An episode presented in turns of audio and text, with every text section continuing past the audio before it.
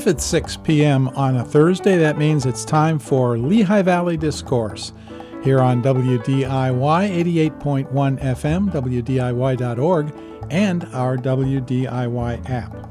And we start off with Perspectives with John Pearce.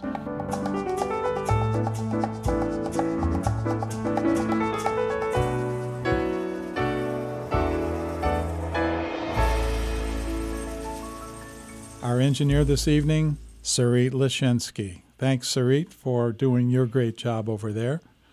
This evening, we're going to talk about levels of government, notably state and local government. The Robert B. and Helen S. Meyner Center for the Study of State and Local Government educates students about the importance of state and local governments and encourages them to participate in state and local affairs as volunteers, interns, and future leaders. And this center is located at Lafayette College here in Easton. The center engages in local, regional, national, and international public service, training, and outreach to state and local governments and civic organizations. It also promotes scholarly and applied research. The center is directed by Professor John Kincaid, who just happens to be my guest this evening. Dr. Kincaid, thanks so much. Thank you very much, John, for your invitation. And we're going to explain to the folks what the Meyner Center is. In the meantime, I just recently heard about it through your agent, one Lucille Kincaid. And yes, yes, you know how people always say, no relation. This is relation. yes. Yeah, Lucille mentioned to me and about the Meyner Center. I got interested in it, and I asked uh, you if you would come in and talk to us about and explain what the center is. So let's start off with um, who were Helen and Robert Meyner? Well, Robert Meyner was the uh, governor of New Jersey from 1954 to 1962. And uh, he had graduated from Lafayette College in 1930. Uh, he lived in Phillipsburg. He'd walk across the bridge, come to school. And um, so after he graduated from Lafayette, he became an attorney.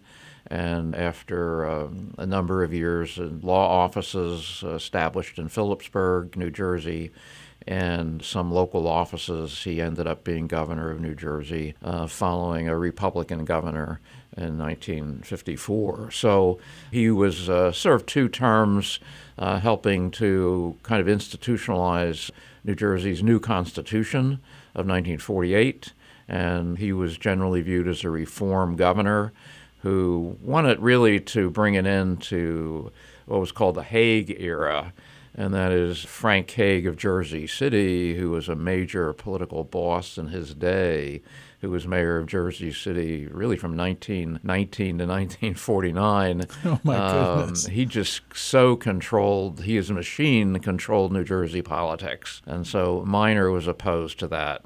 He sought particularly to reform the state government system and bring an end to machine rule.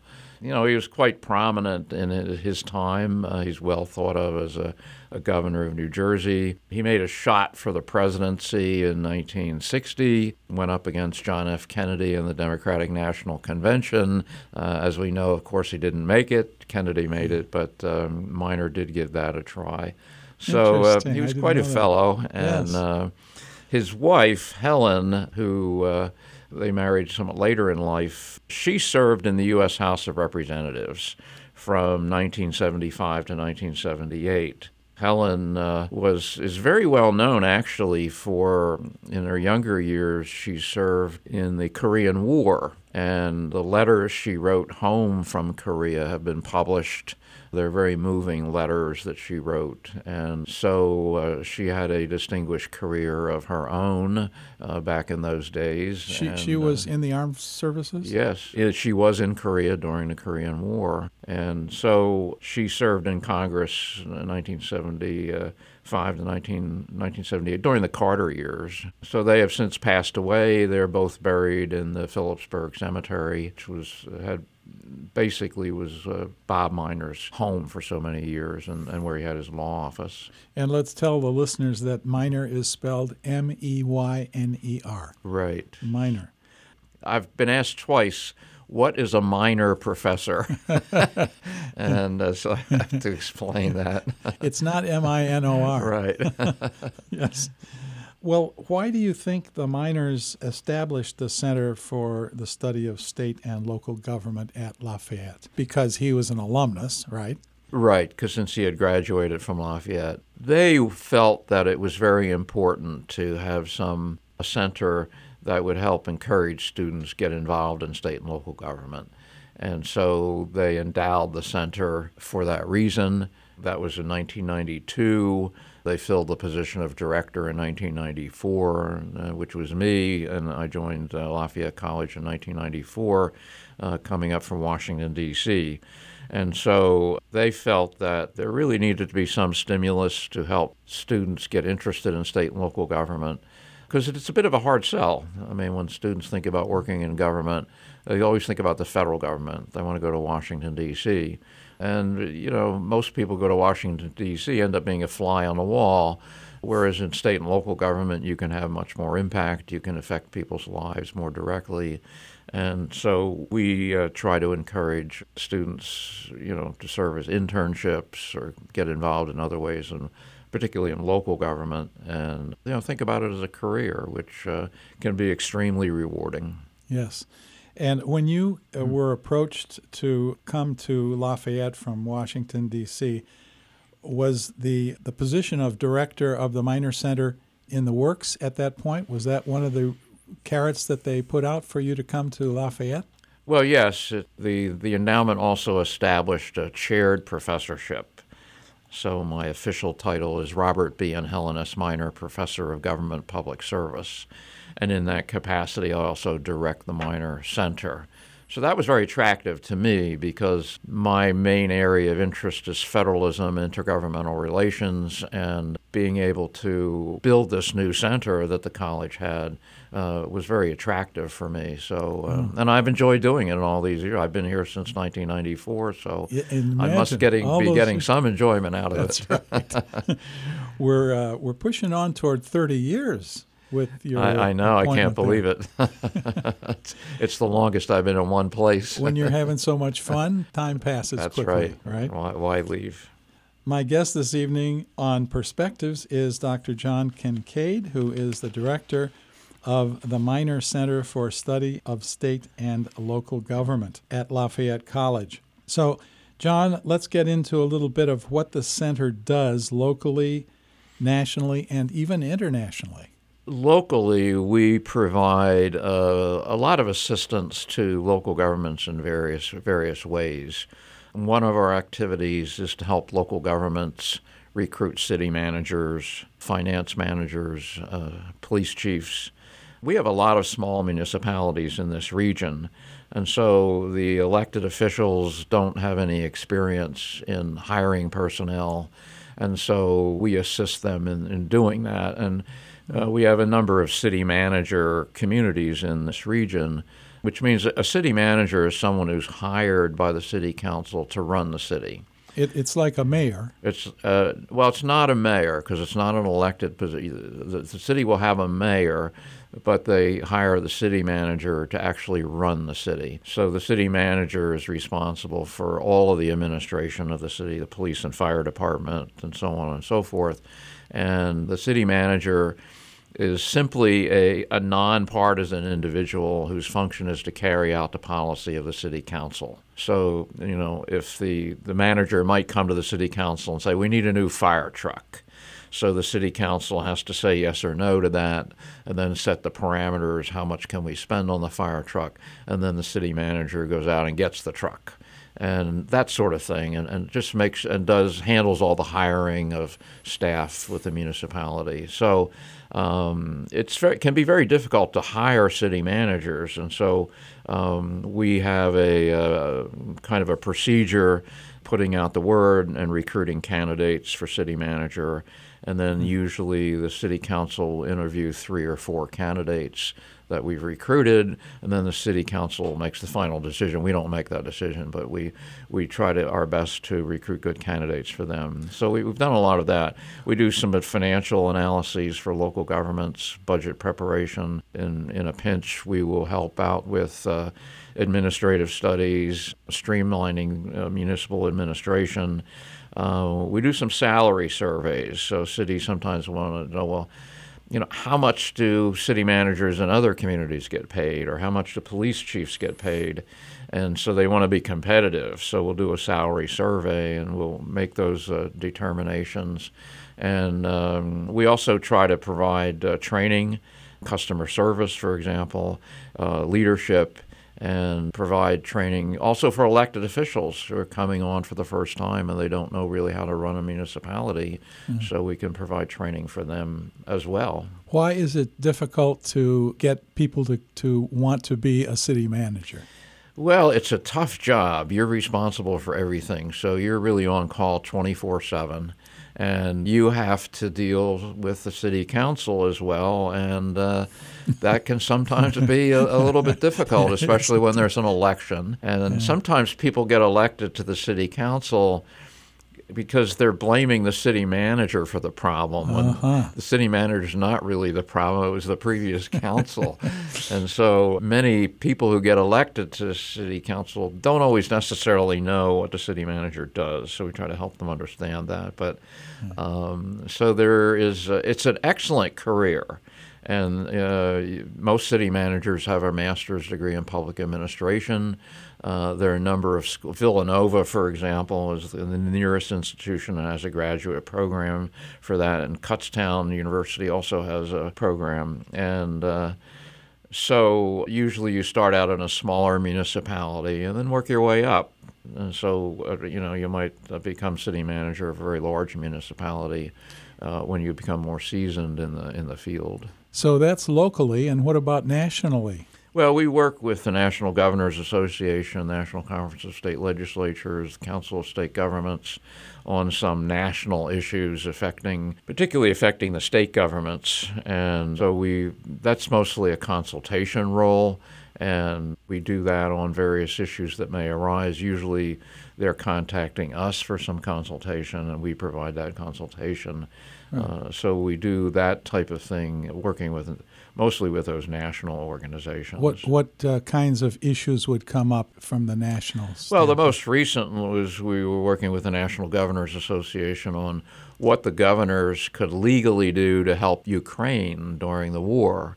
And so many states, including Pennsylvania, have provided uh, surplus military equipment or policing equipment medical equipment, a lot of uh, many things that uh, they've been contributing. And so sometimes they need to work through the federal government to do that. Other th- times they don't need to do that. My guest this evening on Perspectives is Dr. John Kincaid, who is the director of the Meyner Center for Study of State and Local Government at Lafayette College. Time for us to take a break. Stay with us. We'll be back in just a moment here on Perspectives on WDIY. Thank you to the members of WDIY for making all of our programming possible. Becoming a member is the best way to support your listening and to ensure we'll be here for the next person in our community to discover. The many choices and real voices you hear every day would not be here without your support. Make your membership gift today by calling 610 694 8100 extension 7 or at WDIY.org. Hey, I'm Ailsa Chang with NPR, inviting you to tune in to All Things Considered on WDIY. All Things Considered covers the biggest stories of the day with thoughtful commentaries and insightful features. Listen to All Things Considered with local news headlines, weather, and traffic. Weekdays beginning at 4 p.m. right here on WDIY 88.1, your trusted Lehigh Valley NPR member station since 1995. And we're back talking about state and local governments with Dr. John Kincaid, who is the director of the Meyner Center for Study of State and Local Government. The Meyner Center is supported by an endowment contributed by the estates of the Meyners, as Dr. Kincaid mentioned to us earlier. Also, contributions from Richard and Priscilla Hunt of Cambridge, Massachusetts, and support from other Meyner friends and family. And external awards and contracts received from private donations, nonprofit entities, and government agencies for specific projects. So, this brings up a question, John, and that is Is part of your role fundraising? It was a bigger part of my role in the past than it is now because we've built the endowment up. And uh, so I've done that primarily through grants and contracts. And also, we do charge for some of our local government services. So, for a city manager position, we do charge for that, but we charge at a kind of low rate, right? So we really want to be able to help municipalities that otherwise wouldn't be able to bring some headhunter in to look for a city manager. Right. So we do kind of a, a discount rate because we are a nonprofit organization, but that also helps to bring in revenue. Speaking of municipalities, how large are we talking about? Is it size of a hundred thousand a city, or would it be a, a village of a couple Oh thousand? yeah, you have boroughs and townships which are quite small that have a city manager. There, it's usually particularly important because the city council is part time. You don't have people, you know, who, you, you don't have a mayor who can really give twenty four seven administrative service. But you know, Dallas, Texas has a city manager as well. So some ver- most large cities don't, but a few do. But so you're, you're talking in the mid-range, medium-sized cities to small cities will have city manager systems. Right. By the way, what is the definition of a city versus a town? It must be the population, right? It, that's that gets a little bit complicated. It, it does depend on population size. So Yeah. the legislature sets these different classes, and you have a different kind of charter from a municipal, a city to a borough to a township, and that gets a little bit complex. All right. So um, we've talked about locally and nationally. How about internationally? What the Meyner Center gets into? Well, internationally, there has been a significant trend, in particularly since the fall of the Berlin Wall, in 1989, toward decentralization of government and more emphasis on self-government in local and regional areas, and uh, much, many more experiments with federal forms of government, where you do have these different uh, orders of government: federal, regional, and and local. And so we have done a lot of consultations over the years in countries seeking to establish a federal system or strengthen local governments. And you know, in the years following the fall of the Berlin Wall, you found in Eastern Europe and the former Soviet Union, for example, they didn't didn't even know how to do a city budget. I don't know how those cities function, but so kind of very basic kind of stuff. Now it's more like allocation of powers between the national government and regional and local governments, financial relations, uh, tax issues. So there's a lot of ferment around, and, and particularly because you think about so many countries that have, are very diverse. They have different nationality groups, different languages. So a country like India, 25 official languages, and the Right. states are organized around languages. Or Ethiopia, you have separate peoples who have very distinct identities and think of themselves as nations. So, so building federal arrangements that try to establish unity while preserving the diversity of the population, that's a big challenge. So we, we've done a lot of work in those kinds of areas. Professor Kincaid has written many articles and chapters for books and such. In fact, when you sent me your CV, John, and I looked at it and I saw 68 pages of a CV, I never heard of that. You, I thought you were representing the whole faculty of the college there. well, in the in the academic world, the name of the game is you have to really list everything. So it gets ridiculously long, and uh, so every paper you present, things like that, and that all goes toward your annual evaluation. So these Yeah. these things become um, very different from people who work in a private sector out, outside of academia. That's a, that's a good explanation of it. And one thing that I noticed too with titles from various articles that you've written is federalism. The word federalism comes up a lot in the titles. So explain to us what exactly is federalism? Well, federalism is an attempt to establish unity while preserving diversity. uh, by dividing and sharing powers between a national government and regional government like states or provinces or cantons in Switzerland and local governments. And we there are about 26 federal countries in the world, but they account for more than 41% of the world's population. And that's partly because seven of the eight territorially largest countries in the world are federal. The exception is China. Canada, the United States, Australia, Brazil, for example. Those are geographically huge. And that's another reason for having federalism. Even where you have a more homogeneous population, as we have in the United States, we clearly have differences from state to state. And you can see that in policy differences. And now, with the Dobbs decision returning abortion to the states, people are suddenly realizing the states make different policies. We have diverse electorates. So people are going to are seeing federalism in a new way now. I think in the United States as a result of that, but it is uh, uh, an a- attempt really to try to establish unity without destroying diversity. Now, one of your chapter titles that jumped out to me is this one Which government do you trust the most? Federal, state, local, or none? I love that, or none. you almost were you tempted to put none of the above? right. But that one is uh, because that's an eye catcher. You know, it's a question. So, which do you trust? Well, Americans trust their local governments the most, their state governments second, and then hardly at all the federal government. So the trust levels in the federal government are running around 19, 20% of the public has trust and confidence in the federal government to do what's right. Uh, when it comes to state local governments, it's around 71%. Wow. And for state governments, it's around 67%.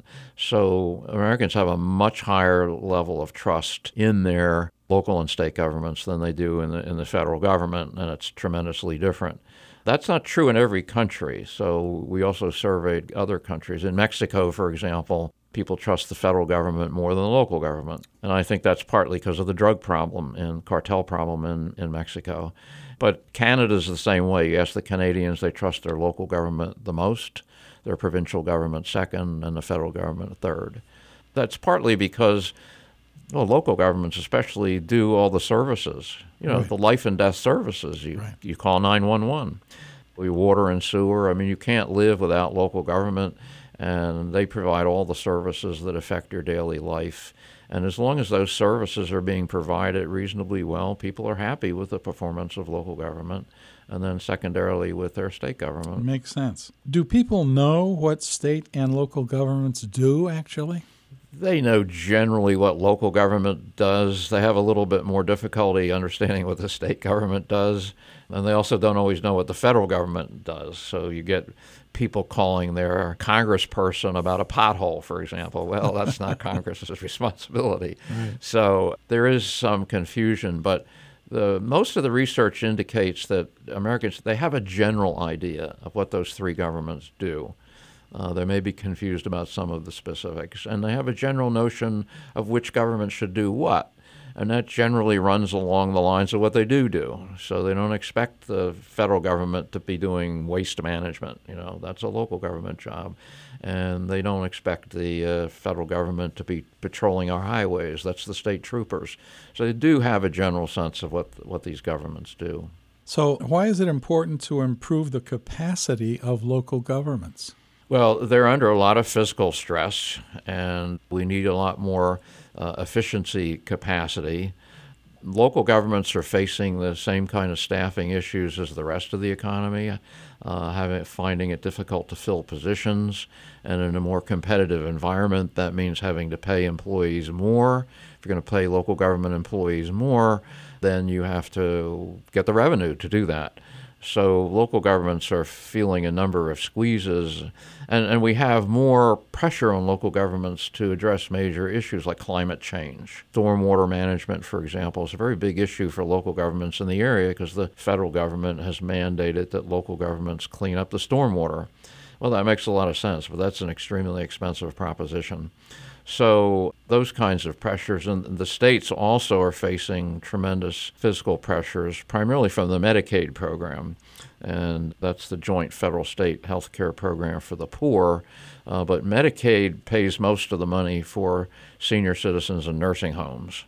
And so that is more than half of state budgets now go to Medicaid as a result of that. So they're experiencing financial pressures as well. Those have been relieved in recent years because all the aid coming from the federal government, from COVID, and then from the Biden administration, the, the infrastructure bill, and things like that. So at the moment, they're pretty flush with money. But five years from now, when that all dries up, it's going to be a different kind of situation. So really, local governments and state governments need to build up their capacity and their efficiency now uh, in order to be able to function better in the long run. One of the things that confuses me is when money supposedly trickles down, it, it starts at the, the national level, and then uh, in Washington they decide we're going to allocate a certain amount of money to states, and the states then to municipalities. Is that the way it works with funding? Well, some of it, yes, some of the federal money goes to the state, and the state will then allocate it to local governments. But some of the money goes directly to local governments from the federal government.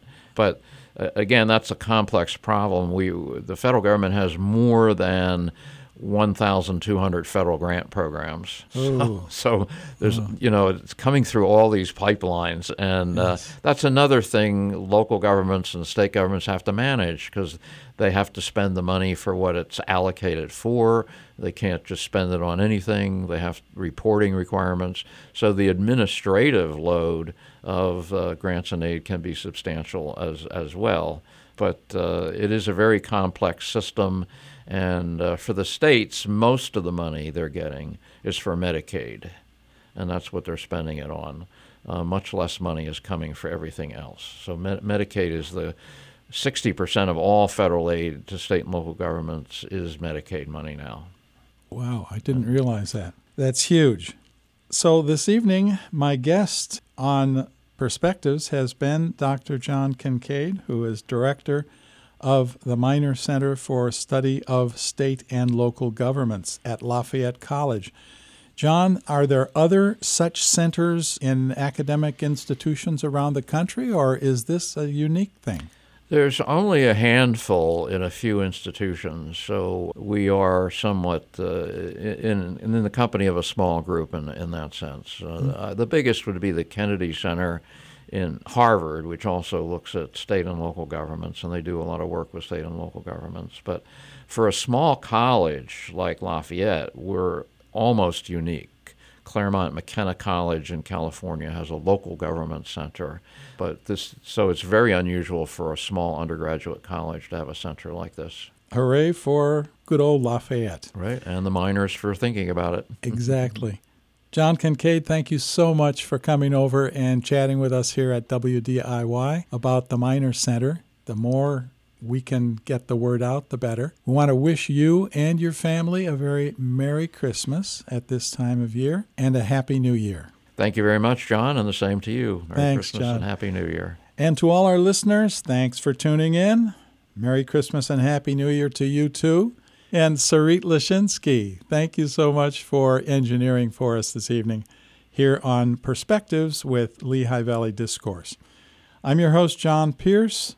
Remember, as you go through the holiday season and the coming year, to be gentle with your neighbor.